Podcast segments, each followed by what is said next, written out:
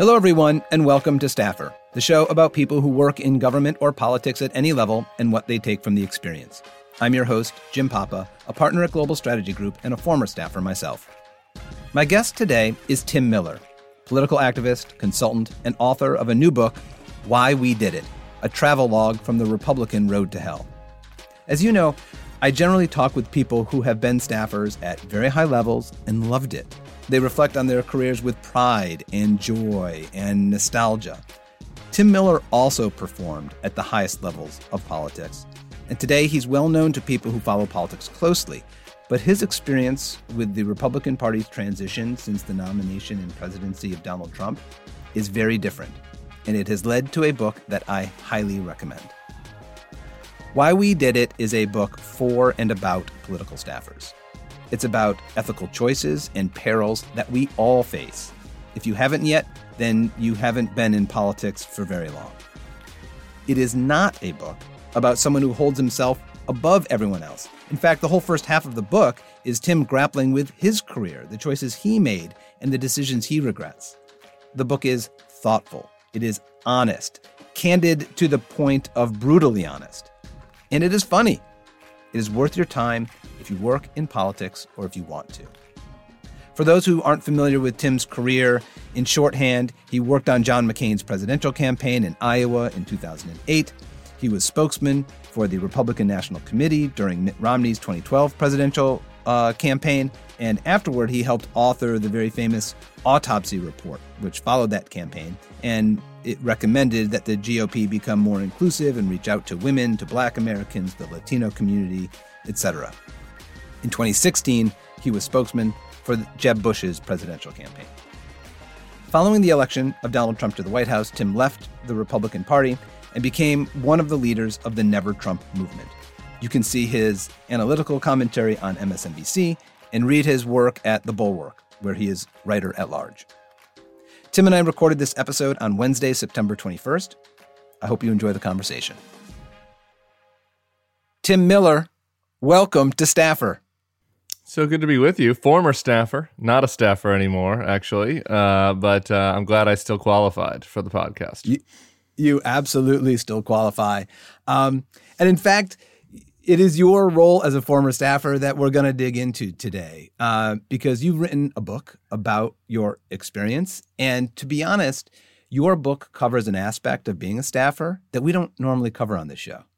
Like the animating the shame. notion behind this show. Yeah, and, and, the and the ethical quandaries that, to be honest, really are a part of being of working in politics or government. Um, and I'm I'm excited to dive into it with you because look, if you are a, a, young person who wants to be in politics or or is in politics, like this is just a reality that you're going to have to you know experience and, and grapple with, and you know it can you know as you described in your book, it can lead to some dark places and some disappointments, but it can also serve you know as guardrails if you go in with eyes wide open. So um, For sure. I read every every page of your book, Tim. Why we did it. Thank you. Um, and in your words, the book aims to quote dig through the wreckage of the party I once loved and come to understand how so many of my friends allowed something that was so central to our identity to become so unambiguously monstrous, and why they had continued to do so once the monster became uncontrollable. And that phrase identity really jumped out to me because it is true. Like if you work in politics and government, very often like that, that it's more than just a political affiliation. It can feel like our identity. So my question is how did how did politics become part of your identity? Where did you meet politics? How did you get into it? And how did that sort of evolve at the beginning? Yeah, um, I, I, Jim, thanks again for having me. This is fun. I'm good, happy to see you again. Uh, the identity element is an important part of this, and, and we can get into it more. But I, I felt like I'm glad you, you picked that out because it is really true, right, for people in, in Washington like that, especially I think we should just say I think particularly for white staffers, right? Because um, you know I, I, think that in a lot of ways, right, if you're in a minority group, like which I kind of am, I guess, as a gay, I see myself as gay, as you know, as that as an identity that I really hold on to, but you know when you know you don't a lot of times white people we don't think about our skin color like in, as like oh i'm part of a white identity group. That's a good thing actually. But yeah, so you grab onto other things right? So your identity can become your religion uh, and in dc for a lot of people it's their party and and and it becomes your friend group and your job and and how you see yourself and how other people see you and your linkedin profile name in my case which is something i've never scrubbed um, probably something i should look back on.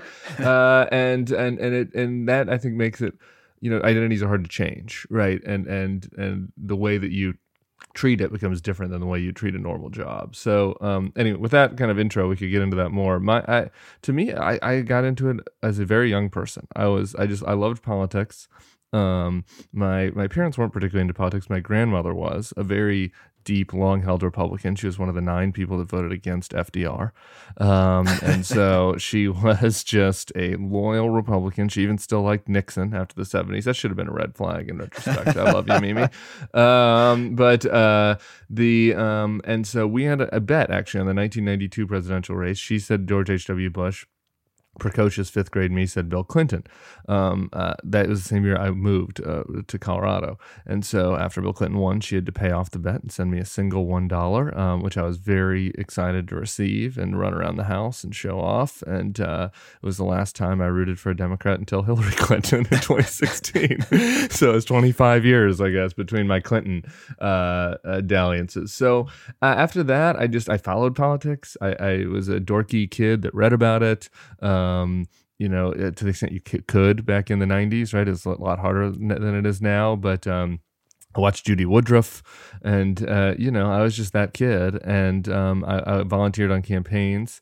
Uh, and in 98, the first campaign I interned on was this guy who's running for governor, Bill Owens of Colorado. He's a challenger. Sure. He wins the primary. Um, that was my summer job that summer. I was privileged enough to not have to have a real summer job, and um, and so I, everybody in the campaign knew me, right? Because I'm the 16 year old that's everywhere all the time. I have nothing else to do all summer. Um, and then uh, in the fall, you know, you're dipping out of school sometimes a little early, and then on November, on election night, he wins in a big comeback. Was not supposed to win. It was kind of a coin flip going into election night, and he wins. You know, late at night they call it three in the morning. Like you know, oh, it's a school night for me. I'm up. Like the older, you know, the older interns, the college guys and stuff that I was hanging out with, they're all drinking. I'm sneaking drinks, and you know, it's fun. Uh, it was exhilarating, and from there, I really I think went down this path of of being a partisan, right? Of kind of getting into Republican politics and loving the politics of politics. Um, not that there, there, weren't some earnest elements of getting into it, but th- that part overtook kind of the policy element or like the ideological element, and it was really more. I got addicted to the politics of it, kind of from that first experience in '98. Well, I want to return to that, but the you know that is something that you know anyone in politics really does come to love. There is a you know a, a thrill of victory a pain of defeat. It you know it's exciting uh, and it's competitive. And it's no wonder to me that you know i know i myself have been attracted to it that lots of people get into this that can discover a love for it. Um, and also it has it does have meaning and impact on the country etc um, you uh, you are a proud lsu tiger uh, and afterwards, you become, a, you know, you enter the field of politics as a professional. Um, and once you did, I mean, your career really took off like a rocket. I mean, in a short period of time, you went from field director on a gubernatorial campaign in Virginia for Jerry Kilgore in 05. You then had. Oh, we're going to start listing off my losses here. Yep. Okay. Uh, yeah. That right. I'll go easy on these. Okay. Uh, you did a couple of house races, um, and then and then you were communications director for McCain in Iowa uh, during his 08 campaign. Now, your book is filled with a lot of brutal self-assessment. Um, but before I, you know, I get into like the heart of the book, you were, ve- you know, and are a very skilled communicator, and you were and you can also came up uh, utilizing research, you know, to push yeah. a, a communications narrative. What you know, to give yourself a compliment, what made you good at that? Like why you know why did other people look at you and say we need them, we need Tim on yeah. our campaign? I think part of the reason was because I did love politics and like followed it closely. I had to be I, this is a necessary but not sufficient skill for being a good communicator, right? But like you need to know what do the what are the reporters going to care about, right? What are and I just I can I know as somebody that had to be a boss of communicators later on and and was competing for jobs early that like a competitive advantage for me was I was obsessed with this stuff. I read what these journalists wanted to blogged about, right? At the time, blogging, and then eventually their social media feeds, right? I I tried to hang out with them when possible and and socialize with them, and and you would see a lot of people who'd want to go into comms, and, and, like the stuff that they would produce would maybe be well written in like a technical sense, right? But it wasn't in touch with what reporters would care about, right? And so yeah. then that's pointless. Like that's kind of masturbatory after that point, right? Like you wrote a cool press release, but no, but if no press covered it, like did it really happen, right? Yeah. And so I think that was one thing that really worked to my favor that was not that anybody could do, right? I mean, at some level, I was like a speech nerd and a speech kid, and I was good at the performative side of this. And I, you know, that might just be predator net, I just because my, I have an overbearing mother. Uh, you know, I don't know that that is like teachable, really, right? Um, but that part, the other part is right. The like really learning about it and caring about it, understanding what what um, you know gets into the news, um, you know what matters, um, and and honing you know your message for that. Um, so and that was one thing. And the other thing that was also just related to this was I really wanted to be in comms, right? You can get stuck in on a track. And inertia this is my big advice for 20 something staffers. So totally. you can get stuck on a track very very quickly. And you know, I, you went through my resume there briefly, but I think it was like my third job and and on the political side like my first job I got was just on the political side, just because that intern boss from the Owens campaign was the political director, and right, so he helped me get jobs, and so my first three jobs were all on political side, and and after the third one, I finally was like, no, I, I want to do comms, like I think that's what I'd be good at. I'm a little bored by this, and and I just I, I went and made that happen. Like I went to campaign managers uh, that I knew from lower campaigns and asked bosses and stuff, like find me a person that would hire me for a low level comms job um, and and you know, I do think that that is something that for whatever reason people are like scared to do in politics. There's this culture of like, oh, you should be loyal to your last boss, and they're going to want to place you in the next position, and all this stupid stuff. And like, um, that was you know something that obviously worked out for me. Uh, just just finally like ripping off the band-aid and saying, no, I want to do this other thing, and like trying yeah. to be aggressive about making it happen. Yeah. Well, so um, that 2008 campaign was a kind of a, threshold, a new plateau in your career. I mean, it got you noticed um, by people at a at a higher level of Republican politics. Yeah. In you know, I expected your book, I'll tell you, to be an, sort of an outward looking book about people who worked for Trump after they had already criticized him. And I did not, and for anyone who hasn't read it yet, it is very inward looking. The first half of the book is all about your journey before you right look outward to others. And you describe a moment in the 2008 campaign in Iowa with John McCain where you say, you know what, that was an early indicator that you know the party and my experience with the party was headed down the wrong track and I I could have and maybe should have recognized it then. Could you just talk about that story? Yeah did recognize it, I think is the real truth, right? And mm. it's just about parkmentalizing it. Like I did recognize it. Um, I, I, talked about it was a event in Council Bluffs, Iowa, and um, uh, you know McCain uh, did the town halls, right? Uh, the Q and A, uh, as and which you know sometimes were really inspiring. I don't, I don't. Sometimes I worried a little bit about the book. I tried to balance. Like there were some things I look back at myself and feel like, oh, you should have seen that coming, and I feel bad about. It. But there were, you know, some genuine elements about this, and I think with McCain and that job in particular he would have some really uplifting kind of moments in these town halls. The Council Bluffs one was not one of them. Um, he just gets it's, in the middle of the McCain Kennedy immigration reform bill, and he's just getting raked over the coals, questioner after questioner, um, about uh, the illegals and you know the the rhetoric they were using on the questions was very uh, you know, kind of bigoted or at least, you know, dark, had hints of it. Um, amnesty, amnesty, amnesty, some conspiracies, the NAFTA superhighway. Aren't you worried about this? I don't know if you remember the NAFTA superhighway. Oh, I do. That was a big concern. I do. I'm surprised Trump yeah. never reanimated that one. That felt very, right. that felt like a very Trumpy conspiracy. Well, um, if somebody mentions it to him, people were worried about that in Council Bluffs. And it's like, this isn't El Paso, okay? And I think there's some legitimate concerns about immigration and what's, you know, safety in the border and all that. But like, we're in Iowa. If anything, immigration from the southern border is a net plus to Iowa, right? They need worker farm workers, et cetera, and it's been a boon to some of these communities. So like this notion that this was some big threat that every single person had to ask about, I, think was obviously just a, a, a very clear sign that like what was happening in the conservative media was contaminating the whole base or maybe the other way around. Like the base's prejudices were you know the you know it's maybe a chicken and egg thing right? The conservative media was feeding them you know what they wanted to hear. Uh, and and you know so i write about asking some of the field people i'd moved to comms at that point like who were dealing with folks um, at you know more directly what their experience was and it was the same just horrible you know kind of uh, uh, abuse they were taking over this uh, bill. Uh, one woman i remember she was telling me about how she was crying about another about how some woman told her that we just got to put all the illegals back on a bus back to mexico and john mccain whatever.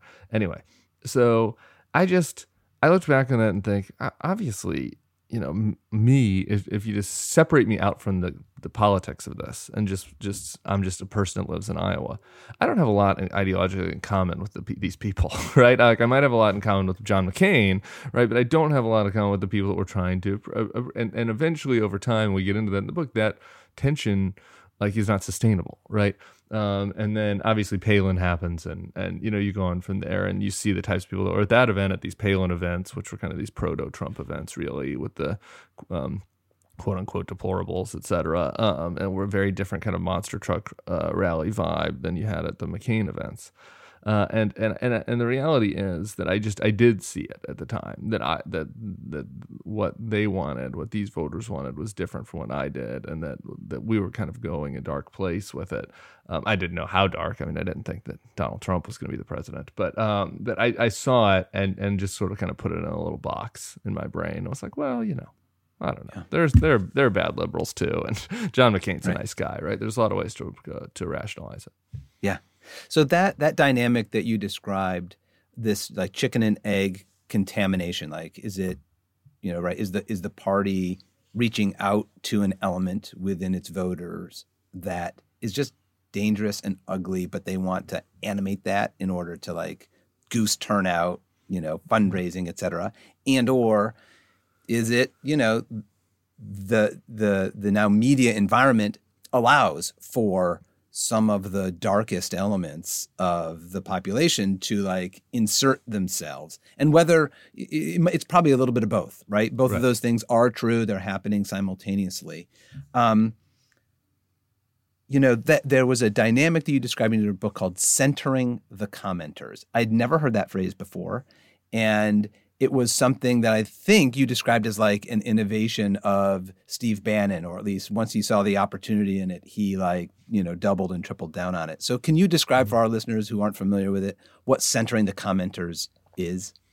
Yeah, so that is related to this in like how the media, conservative media side of this was was um, exacerbating what I identified in Council Bluffs, basically. And like, why was that happening, right? I mean, there's always rush, you know, there's always some level of conservative yep. media, but there's just still this different, like the DC, the big, the DC media, conservative media was was mostly an ideological media, right? Like where they had these beliefs, you know, that came down from Milton Friedman or whatever, or if it was a social conservative site, religious beliefs, and and they would you know, put their thumb on the scale for Republican candidates and, you know, shade the news and stuff towards those beliefs. But they had these underlying kind of beliefs, right? That was, and, and so the periodicals were mostly kind of stayed, you know, like they weren't, yeah. they weren't at the front of the grocery store line, right?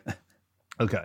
So that is what was happening then. Bannon comes along and, and and I don't you know want to give him complete credit for this. Andrew Breitbart, um, I, I, think saw this. I never talked to Andrew Breitbart, so it's it's possible Bannon stole this. You know, he's a good he's a good stealer of concepts and taking them on his own, right? Um, uh, so there were other people at the time that were Drudge. I know other people at the time that were seeing this coming, but it was this notion of okay, well, instead of this stuffy elite kind of type of conservative media where we are telling the people what they should think um, and and and actively ignoring the, the, what the people want. And this is a little joke I say in the thing. Like literally in campaigns, the idea is like don't read the comments. You know, you tell your candidate not to read the comments. It's like yeah. these are the craziest people. Right. Don't right. worry about the comments, right? Don't worry about that. Like we're we're talking to the mainstream audience. It's too busy to comment on the article. Um, that's not right, actually. What turns out is that the Bannon view was right, which is like those people, people that are commenting on the uh, articles, are the most engaged. Those people that you should be nurturing and feeding. And so what ends up happening is, okay, they still get some conservative ideological stuff where where they align, but then there are other things that come up. They have wacky conspiracies about things. They have racist, you know, kind of uh, uh, innuendo about Obama. Obviously, um, there is, you know, whatever stuff that's not particularly conservative, really, but they're just mad at like liberal elites and they want to see them punished. You're, we're seeing this now. Um, uh, DeSantis doing this kind of stuff. So like that. You know, so so two things were happening simultaneously: the proliferation of conservative media, thanks to the internet and like the access to it. People are able to get more of it than they had been. They used to just have their three hours of rush, and then that was it. Right now, they're able to get more, and the actual media itself appealing to that broader audience with more, you know, kind of racy red meat, whatever you want to call it. Um, and, and so I, again i think that these like kind of factors then play on each other right? And so it, it increases the radicalization right? Because so now people are more and more in this bubble um, where they're not getting news outside the conservative media bubble and the kind of news that they're getting is really more untethered from you know any sort of broader principle and more just fan service. Um, and and I, and I think that Breitbart used that basically to to take control of the policy debate on a lot of key issues, not on everything, right? Like on a lot of things, you know, still Mitch McConnell and John Boehner or whatever were in charge, but on the hot button issues, they pulled the party to the right on immigration and criminal justice and a whole spate of issues because the politicians could no longer just kind of do their oh you know we're the elites we'll handle the policy thing and we'll deal with you all later like the it became a they were too powerful, you know, and started to take control yeah. over over the party. And so, in a lot of ways, I, I talked to Matt Boyle about this after he was a Breitbart reporter after the book came out, and and despite the fact I was pretty mean to him in the book, he agreed with this notion that like really the Breitbart comment section kind of took control of the party between this period between 08 and 2016. Because it's like if we're if we're letting these people's you know um, uh, passions guide us, and you need those people to vote for you in a primary like then eventually it's not surprising that that slowly but surely there'll be like this magnet for the candidates like more towards that that worldview. Yeah. Well and and if people surrender their adherence to any sort of principle or policy goal then we we find ourselves as they have in so many cases we now find ourselves in this world where like there is no bottom floor of the elevator. Right. because right it you know, whatever whatever the most extreme position is on immigration today, as soon as you know there's a little bit of political consensus uh, consensus around that within Republican leaders, there'll be some crazy group on the internet, right, that says it's not strong enough and it needs to go further. And so the elevator just keeps going down, and their willingness to say or do anything at an elected leader level just keeps like setting, you know, new boundaries. Yeah. Well, look at the election denial. This is the most yes. most stark example of that, right? Breitbart and even Fox, even whoever you hate the most on Fox, even Tucker, like they didn't really go into the like Hugo Chavez and the Chinese actually changed the votes, right? Like they did the whole, oh, the drop boxes, there were too many drop boxes, and you know Zuckerberg put money into some of the elections, and I, you know, they did a lot of like their old school kind of just asking questions conspiracies, right? Yeah. Okay. Yeah. But then Sidney Powell comes around and it's like, no, literally they changed the numbers in the voting machines. Like they changed and and so what happens? Well, Newsmax is like, well, our viewership will skyrocket if we just parrot this. You know, right. Gateway Pundit, um, all these other um, the podcast we've been talking about, Bannon's new podcast, War Room, and, and so his old site, Breitbart, like gets outflanked right by now these even and that that that is a real thing that happened like between 20 and 21 and and yeah so that and to your point on the elevator like we tested that right like what we thought was yep. the most extreme edge um, you know, they very easily got outflanked by stuff that like would have seemed insane. Like the notion is, oh, there'll be really be a conservative media outlet that's like our voting machines are, don't work, and you know, Hugo Chavez is running them like that. Nobody will actually, and that's like that's only a handful of nuts that would think that. Like, no, no, it was a real there, there was a real audience for that. Yep.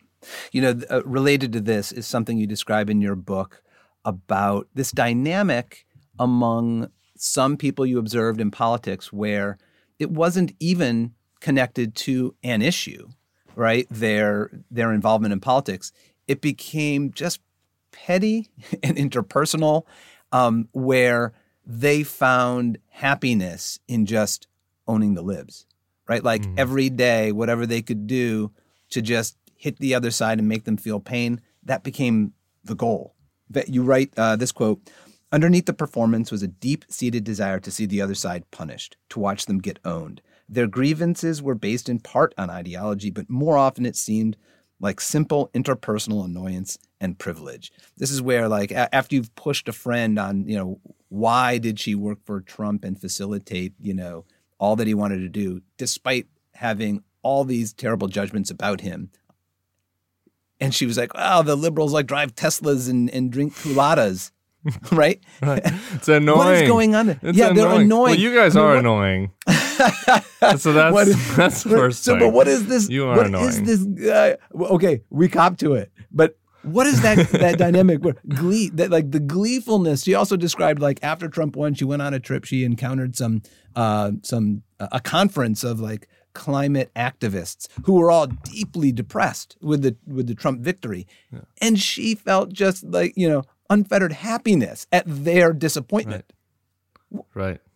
What unhealthy. Yeah, that takes us to a this? dark place. Um, yeah, it is unhealthy. I, we do see. Let's just okay. We we should just level set here and say that obviously there this is a, a deep um, like psychologically damaged element of the right um, that I want to get into. But we're seeing this in our politics more and more, right? I, we can't we can't deny that like we also have Twitter now, right? So yes. we, have all seen yep. our own darker angels, and it happens across ideology. That like when something bad happens to somebody from the other tribe, you see gleeful dunking on Twitter, right? Yep. Like that is just that is just a reality of human nature. Um, I think that there's certain things that have happened on the right that have supercharged that and like and, and made made it not only um you know kind of accept like embarrassingly acceptable or whatever but like encouraged right to to cultivate that darker element of of just wanting to see the other side punished. But but i i just think that there's some element of this that is not in every single human, but uh, that is just a flaw. That's just part of a human flaw. Is that like we're tribal beings, like we want to see our side win and the other side lose, and that's why I, I think it's dangerous how how you know going back to the identity question how much our identity's been wrapped up into this politics that's like not how a democratic system that's, that's that with checks and balances is supposed to work right um, it wasn't supposed to be the zero sum thing so anyway I, I do think there's an element of that that goes across the what happened on the right and I think this was driven um, just uh, some of this stuff was happening really before, but th- this was just supercharged by Trump himself. Is that Trump wins and Trump comes through the door and he is none of these people liked him, like literally none of them. Right? There isn't there wasn't like this secret well of support among staffers in Washington of like I kind of like this guy, right? They're, like they're just so so they had to come around. They like you know they didn't have to, but but if you're in your brain, you have to figure out okay, how do I come around on this? One of the ways to come around was he this didn't ever work for me. So I'm speaking for them now in interviews. But he's kind of funny, right? He's good at a, a jab, he's good at a takedown. And I think that they True. started to appreciate this about him, right? And so I think that people that had been frustrated with Mitt Romney types and, you know, Jeb Bush types and, you know, people that weren't willing to do that, they finally kind of got out stuff that they'd been thinking in their own head, right? Um, and, um, you know, maybe not the racist stuff, but like the stuff trolling you know, Nancy Pelosi or, you know, trolling Mika or whatever, right? Like they'd get a kick out of that, you know? And so then, so over time, you start to kind of appreciate that, right? And then after he wins, especially, then it's like, oh man, this like worked, okay? Like there might be some special magic here that I didn't see. Uh, and and so I think that that so simultaneously what happened is like their pre-existing resentments and jealousies, which I think are real, of of democratic elites particularly in the obama era right? If you're in the obama era in washington celebrities want to hang out with obama you're getting invited to the parties we can all just be honest the press is a little nicer to obama than he was to us right? Like just a little nicer and and so you get these resentments and je- certain types of people in particular get these resentments and jealousies built up right? And now they get taken down a peg and you like that right?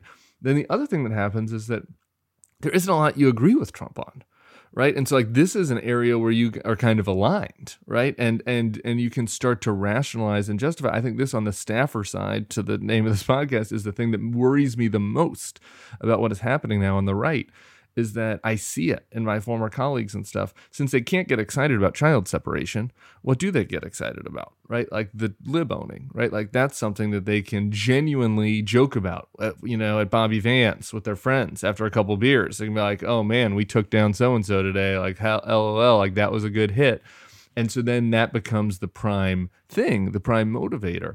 And, and and so you don't have to kind of deal with the ethical quandaries because like your job is well i'm a flack. I'm a comms guy. I'm an ad guy. My job is to take these guys down and trump's kind of good at that and so we're going to do that. We're going to do that and we can just focus on that part of this and not worry about the other stuff except for when something really bad happens right? And then for a couple days our more our, our little consciousness come back in our brain again and then you know that that recedes so I, I think that has been like endemic now in republican politics. I i noticed it from my interviews but also just from conversations when i'm still around them. And um and and i think it's getting worse because the types of people that are attracted to republican politics are the types of people that like that right? Mm-hmm. uh, you know i think i see the 24 year olds who are getting into politics they are they're different. They're different. Like not that different, but you know, like uh, like in, when I was 24, the types of people that were starting to join George Bush's administration were mostly like little Alex P. Keatons. You know, we were like the dorky, right. like I like tax cuts, and I don't really care that much about social issues, and you know, I, I want I, I, I, like the military, and I've got a red tie, and I brought a briefcase to class, and this was Reince Priebus. I did the profile in the book, like he literally brought a briefcase to class. Okay, like he was that kid in high school. All right, but so that's not great, but that's way better than the types of people who are drawn to it now is like oh no i'm i want to i'm like culturally aggrieved and and want to like fuck up the liberal elites and like that's why i'm joining politics because i like that part of it. So it's self-perpetuating. Um, so that that worries me too. Well you i mean your book is so thoughtful on both the motivations for why people get into politics and how that's changing and the rationalizations that people use to work for bosses that they don't believe in and obviously the book is about people who worked for Trump, but uh, you know, to your point, there are a lot of these lessons, and the reason why I wanted to talk to you, a lot of these ethical dilemmas yeah. apply across parties at all levels of being a staffer. And one of the ones that you know you just um, uh, kind of touched on was that notion of, well, look, I you know I'm never going to agree 100% with any boss right so that was a as you were talking to people like why did you if, if, you, if six months ago you said trump was the worst thing in the world why are you now going to you know work for him that was one of the rationalizations so how did you you know when people would offer that up how did you respond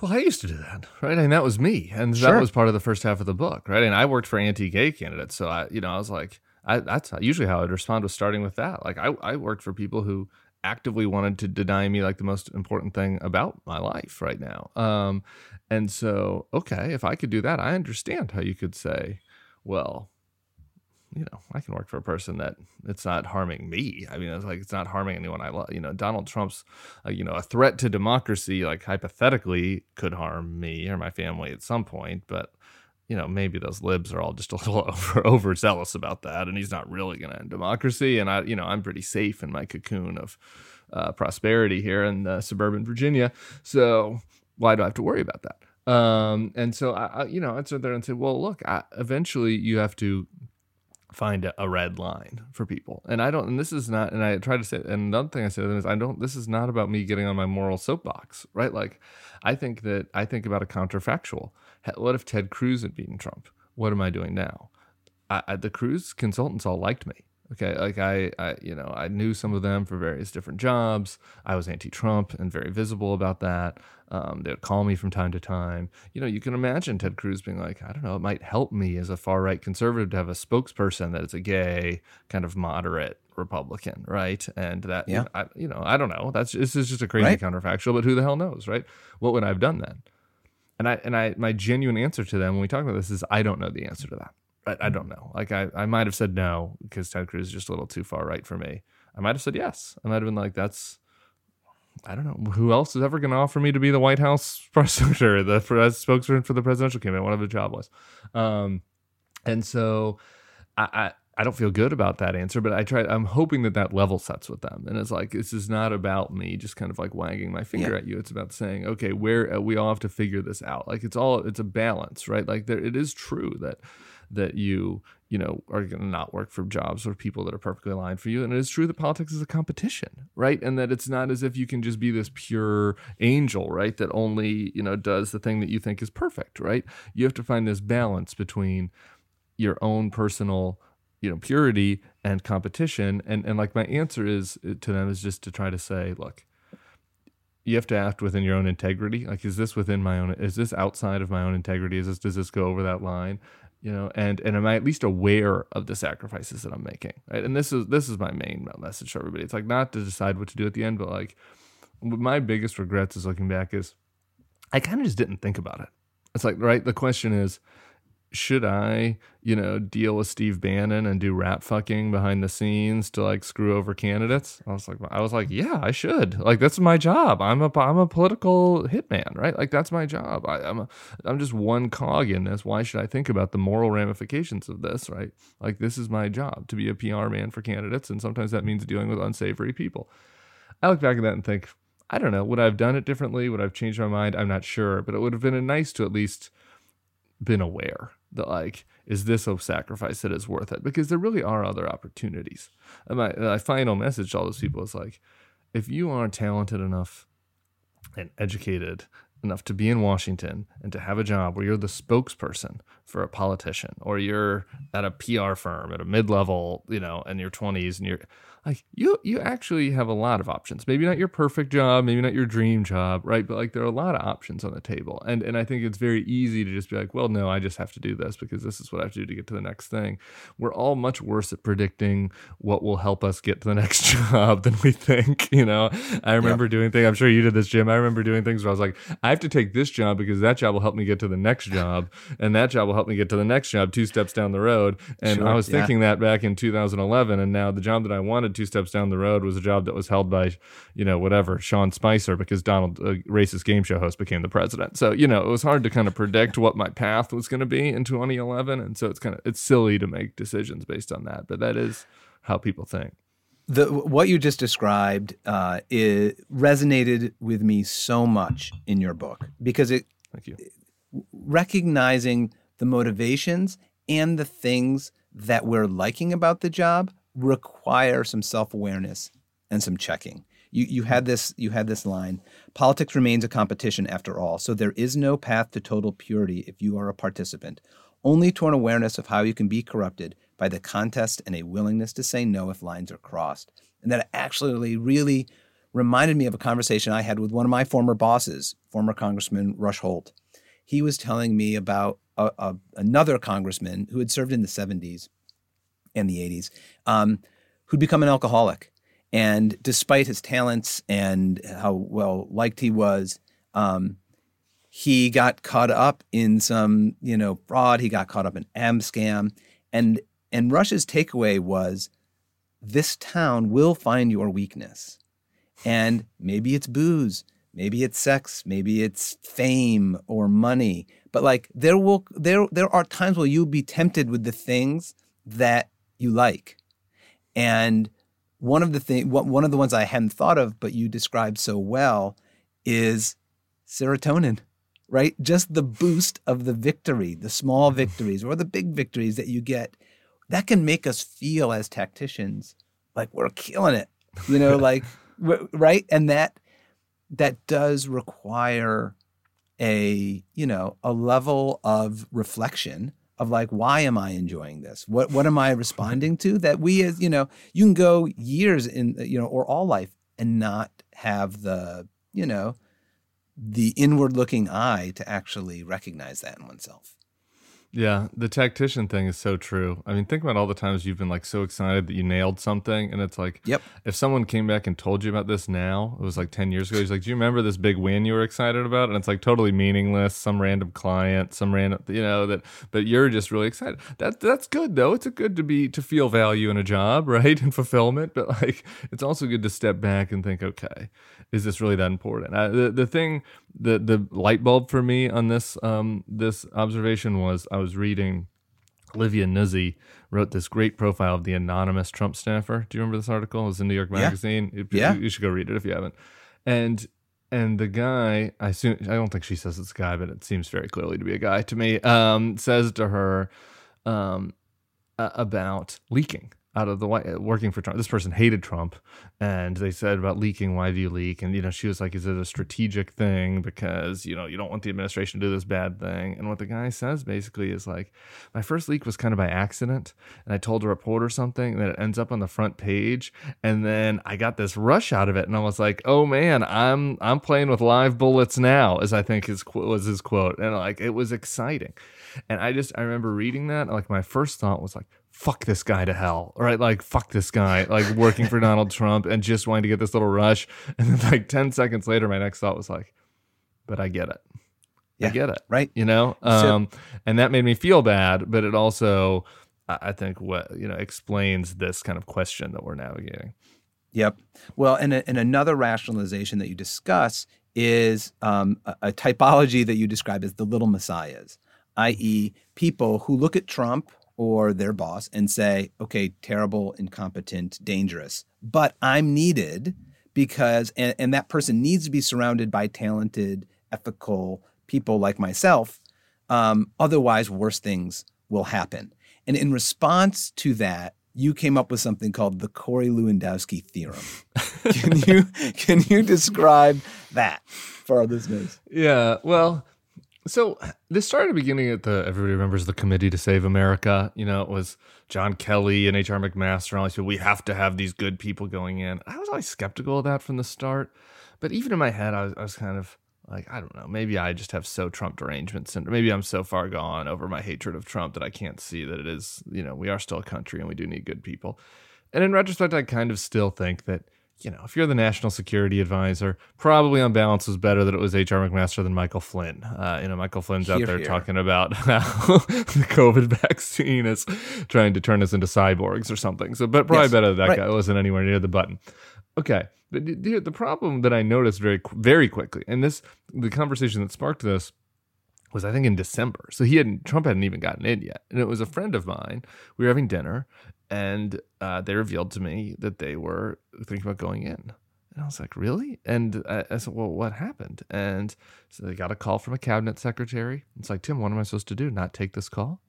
And I was like, I think, yeah, I don't know. I mean, I was, I wouldn't take a call from one of Donald Trump's cabinet secretaries. I don't think. Uh, it depends on what the cabinet is, but this one was a one I wouldn't have taken a call from. And um, they're like, well, you know, I just took the call and they need me. They need somebody. It's good that somebody's in there. We need good people in there. It's still our country. And so I didn't, I wish I'd come up with the Corey Lewandowski theorem on the spot, but I was sitting there getting mad, um, eating my stew, getting mad at my friend and like saying, what the fuck are you talking about? You're just going to be the spokesperson for a, you know, you're not changing, you're not saving any of the country. And so later on, I think actually it was when my old boss Jon Huntsman decided to go into Russia when I finally when I when I came up with the Lewandowski theorem because I was like I need something to send to his wife and be like why are you doing this? And it's like really if your job if you were replaced by Corey Lewandowski people don't know who he is. He's just a horrible campaign manager for Trump. He's like a moron and like has admitted to stabbing people to death I think. Um, maybe he was just bra- maybe he didn't really do it he's just bragging about it but this is a bad person. Um, if there would be no impact on the welfare of the country if Corey Lewandowski had your job, then you're not actually saving the country. You're just like taking a job that like makes you, because you want to take it. And okay, maybe that's maybe that's okay, but then like let's deal with this question on the merits, right? Of of the reality of why you're taking this job. It's not to, you know, help Jane in Kansas. You know, I don't think that it would have mattered really. Um and the thing is that I would read about this because it, it became this rationalization was everywhere. I mean, literally everywhere. People Yes. would ta- would be like, "Hey, I work on the Hill for such and such a senator, and I need to be in this job because what would happen if my senator was defeated by Herschel Walker?" And it's kind of like, I don't would it. I don't know. Like your senator just votes with Trump the whole time, so like, would it matter that much if they get primaried? So, but but it just became a very common thing uh, for that that really only applied to like eight people at the top of the national security apparatus. Yeah. Well, this is what I mean. One of the reasons why I love your book is because these rationalizations that we're talking about, they're all matters of degree, right? Right. Because there is truth, as you said, to like we do need good people who are ethical and competent in- in government. And yeah, and and no one is going to work for a boss where they agree 100% of the time. And the other rationalizations that you grapple with are all have truth to them. Yet when taken to an extreme can lead you to dark places and and I, this is why I really recommend staffers read the book because you do a great job of taking each one and diving into them. Um, speaking of the book, um, you know, you list a number of people in the acknowledgments section. Not What- you. eh, eh, not me. I know. I should have. I, believe can I I, tell left you? out. Can I? Can't Can I tell I you why you would have maybe get mixed? Can I tell you? Can I Tell give me. you a Jim, Sure. why Jim Papa maybe should have been in the Sure. acknowledgments? Hit me. The first moment that I that I kind of just came to terms mentally that I might have changed teams was when uh, you invited me to come speak to. I had been on an anti-Trump super PAC in the primary. Yes, you yes. invited me to come speak to a group of all Democrats about just lessons learned from that. Right, just kind of like you worked on this primary op- opposing Trump. Like maybe there are some lessons you can learn. I don't really remember. Uh, the only suggestion I remember is that I, I remember telling you what we what we didn't try that I wish we would have, that I still Uh-huh. think Hillary should have tried, which was basically this notion that like Trump doesn't actually care about you. He rips people off all the time. They tried that a little bit. You did, the, but nobody like really carried that message very well against him. Um, and the way that they did against Mitt, right? Like the car elevator, right? Like that stuff. Net we didn't try in the primary, and um, I wish we had. And and and then Hillary didn't end up trying it really in the general. I mean, you know, from, like there might have been a press release or one ad or two here or there. But um, anyway, but as relevant to the book was it was sitting there as when and I walking out of there I was kind of like I, I this this I might I might I might be putting on a new jersey now. I might be putting on a new jersey. We'll see what happens in November. But like this, uh, in retrospect, that was my first moment of of thinking that I was uh, behind enemy lines and and might be on the other side of this whole Wow. political competition. So you I didn't did get acknowledged, but um, but that was. That was, you know, kind of a moment along the path here to me being a quasi Democrat. Well, um, thank you for sharing that story with me. Um, that's not why I asked about the acknowledgments. The uh, it seems like you know, I mean, first the the book must have been challenging to write for a lot of reasons, and that some people were really um, impactful in the advice that they gave you. And I'm just wondering if there's someone or some piece of advice that you would you know you could share that was that helped to get you know Uh, advice about the book or about just kind of my life journey away from uh, away from the darkness. Yeah, either one. You know, um, actually, more about I think the latter, more about the journey and and being willing to talk about it publicly. You know, Yeah. Well, um, I'm going to start with on the on the negative side of this first, um, which is, uh, man, like pretty much everybody let me down, really, and like I think that's why the acknowledgments were so important, like because the number of people who said you're doing the right thing, like unambiguously, right? Like there was there were plenty of people who like were whispering to me at the party. I kind of agree with you on this, but you know, are you sure you're okay? Like I got plenty of that, right? The people who were like unambiguously this was the right thing to kind of blow yourself up like this. Um, uh, that list was pretty short, um, just to the point of being almost maybe an empty set. I'm, I'm like looking looking back and trying to think about the people who are like unambiguously saying that was good, and that is, um, I just think that says a lot about the culture, right, uh, of Washington, um, and and um, even well-intentioned people, right? Um, even like Jeb is one of the heroes of the book. Really, I, I still love Jeb. He's held the line on Trump, and um, even he, when I called him for advice on like whether I should do the anti-Trump thing, was like, "I want you to do it." You know, I was worried that that he would that it would look bad on him or whatever, because people every time I go on TV, people are like, "Former Jeb Bush spokesperson." So I was like, if I'm going to do this, I at least wanted his blessing. And he's like, "Don't worry about me." But I'm worried about you, right? Like your career, you know, maybe you should be a little bit more calculating. Um, and and I, that was earnest advice, right? Um, which I didn't take. Um, and so like the number of people that gave um, that that gave the advice that was just like, no, do this. This is the right thing to do. You should see was like basically none. Um, the the the thing in the uh, the people in the acknowledgments are mostly people that I met during these like post Trump kind of meetings, like support, basically support group yeah. meetings from like a handful of people throughout Republican politics who all decided to do this, and Bill Kristol for you know like me for all of his flaws. Um, the thing that I appreciated the most about him was, and maybe I think it's because he had some distance, having been really I'm not calling him old here, but a senior statesman. You know, it was just like Tim. Uh, when I first met him, he's like, all these people come up to me, all these Democrats come up to me, and they're like, I appreciate your courage and all of these Republicans come up to me and are like, "What are you doing? You're hurting your career." And he's like, "I just don't really understand either of them." Um, he's like very self-deprecating and self-aware. He's like, "I didn't think this was courageous, and I don't think that my career is over." Right? Like I'm just doing the obvious thing that you know I felt like we should do in the face of this real threat. Uh, you know, we're gonna figure out something else and have plenty of opportunities. We'll see what's gonna happen. And so that just like kind of down to earth advice that I was getting during 17 was probably the best, you know, because I do think he was right, right? Like I, it was thing that resonated with me. I didn't feel courageous. I felt like this was obvious. And I didn't, you know, I was worried that my career was blown up, but I was like, I can find something else to do. I have a safety net. Jim Pop will hire me. I can go do PR or something for some Democratic firm. I can always, there's this backstop, right? Like for people in yeah. politics, we're college educated professionals, right? Like we can always find something else to do. Um, what's not going to be this or, you know minimum wage job or tr- struggling to pay the bills right?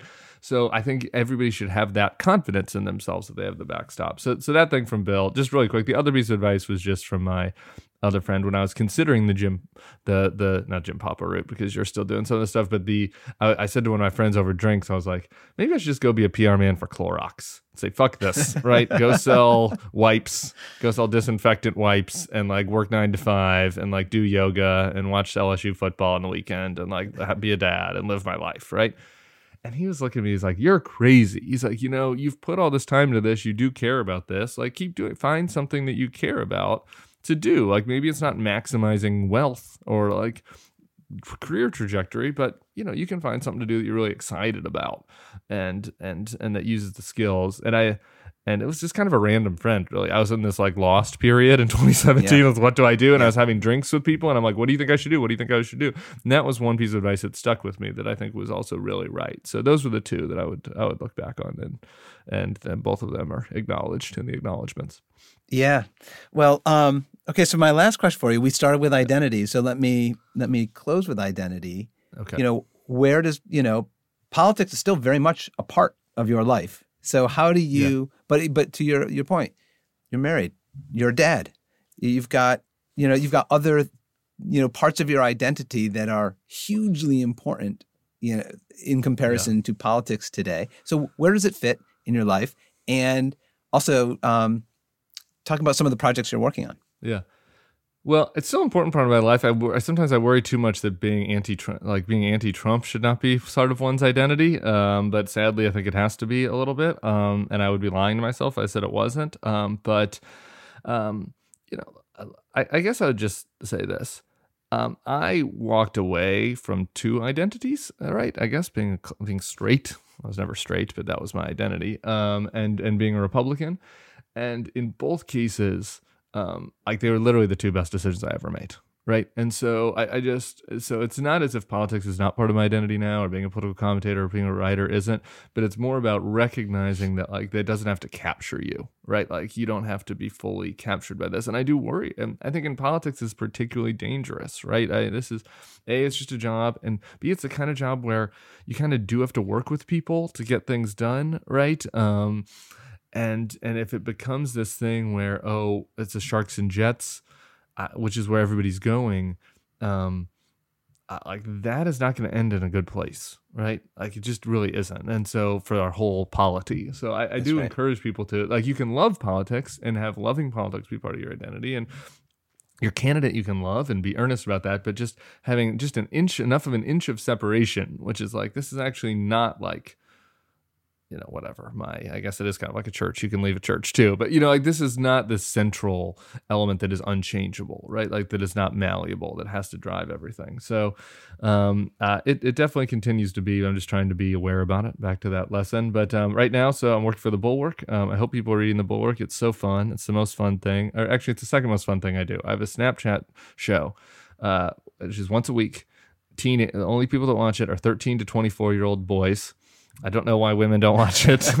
um, uh, I don't have an answer to that. I'm just looking at the stats, but um, I hear from them all the time, and they're mostly kind of trying to figure out what where they fit in politics. Most of them don't love the woke campus stuff, and they also don't love fucking Donald Trump. And so, like, they watch the show, and that, that at least and it's not my party. Here. Is that not my party? Yeah, yeah. Still not my party on Snapchat. I really enjoy that. Um, I pop on MSNBC from time to time. Um, and uh, I don't know. I need to. I, I, the book is the book tour is just ending. This is Jim Papa. This might be my last podcast. Not no, I guess not my last. It's one of my last. Um, on it, and uh, I need to figure out something else to do. So I don't know. Idea. I'm back in my 2017 phase. Ideas welcome. Maybe if you have a great idea for me, you can be acknowledged in the next book. It's the person that's uh, well, like, now I it. have now I have a goal. Um, I, I, Tim, I really cannot thank you enough for um, talking with me uh, today on this podcast. I loved the book. Um, so I think it's important. I think it's an important book. I think it is unsparing in its honesty, and it grapples with some really complicated things that, as I said at the top, we don't often talk about in politics, that do need to be grappled with by anyone who's in this business. And you do it with grace and humility and humor. Um, so thank you, thank you for writing the book. Thank you for coming on the show. Um, I will take the assignment and try to come up with something uh, for your next big project. Thanks so much, brother. I really appreciate it. I want to thank you all for listening to the only show created for and about the people who work in government and politics at any level. I do have a quick favor to ask.